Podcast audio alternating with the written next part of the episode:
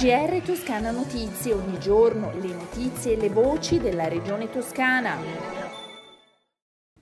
Un buon ascolto dalla redazione di Toscana Notizie. Apriamo il nostro GR con la conferenza di servizio sul rigassificatore di Piombino che secondo il presidente della regione toscana è partita con il piede giusto.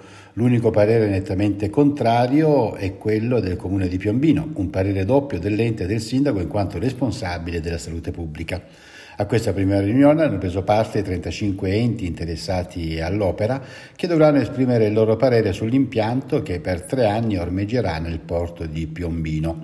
Per il Presidente della Regione e Commissario straordinario rimane naturalmente essenziale il memorandum degli interventi ed opere, alcune attese da anni, da realizzare insieme al rigassificatore da parte del Governo, in modo da assicurare al territorio una nuova stagione di sviluppo, bonifiche, ma anche infrastrutture come strade o il parco di energie rinnovabili per l'autonomia energetica del porto e sconti magari sul prezzo dell'energia per le imprese del posto e i cittadini.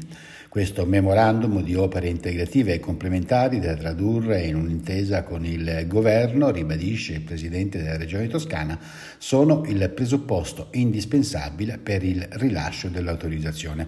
Sulla stesura del memorandum il Presidente ha cercato il coinvolgimento anche del Sindaco di Piombino, che però ha declinato l'invito. È partita per le Marche la colonna mobile della Protezione Civile regionale con 50 volontari, idrovere, scavatrici, moduli per la pulizia del fango e squadre di motoseghisti. L'intervento, come ricorda l'assessore regionale della Protezione Civile, è stato attivato su richiesta del Dipartimento Nazionale della Protezione Civile.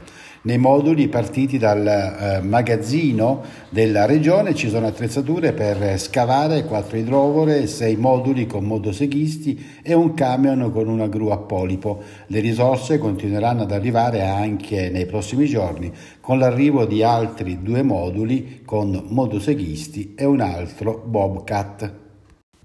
Al via alla Fortezza da Basso di Firenze la seconda edizione della Fiera Toscana del Lavoro, la prima in presenza dopo la pandemia. La manifestazione promossa da Regione Toscana e da Arti, l'Agenzia regionale toscana per l'impiego, per favorire il contatto diretto tra le persone in cerca di occupazione e le imprese alla ricerca di candidate e candidati, proseguirà fino a, mar- a mercoledì 21 settembre. Sono circa 7.000 le candidature pervenute, 400 i profili ricercati e 1.000 opportunità di occupazione. Contestualmente all'inizio dell'attività attesa all'incontro tra domanda e offerta, ha preso avvio anche il ricco cartellone di convegni e momenti di approfondimento che si dipanerà in questi tre giorni.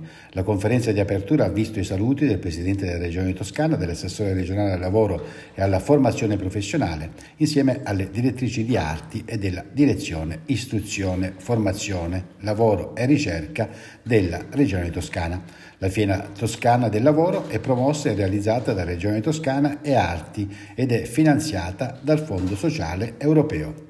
I dati ora relativi al coronavirus in Toscana, 220 nuovi casi nelle ultime 24 ore, 34 anni di età media, nessun decesso. I ricoverati complessivamente sono 168, uno in meno rispetto a ieri, di cui 7 in terapia intensiva, in questo caso 2 in meno. Era la nostra ultima notizia, le consuete previsioni del tempo prima dei saluti. Nelle prossime 24 ore il cielo in Toscana sarà sereno o poco nuvoloso, con annuvolamenti nel pomeriggio sull'Appennino. Le temperature minime in calo le massime stazionarie o in lieve aumento. Con le previsioni meteorologiche si conclude il nostro GR. Un buon ascolto dalla redazione di Toscana Notizie e una risentirci da Osvaldo Sabato. GR Toscana Notizie, ogni giorno le notizie e le voci della regione toscana.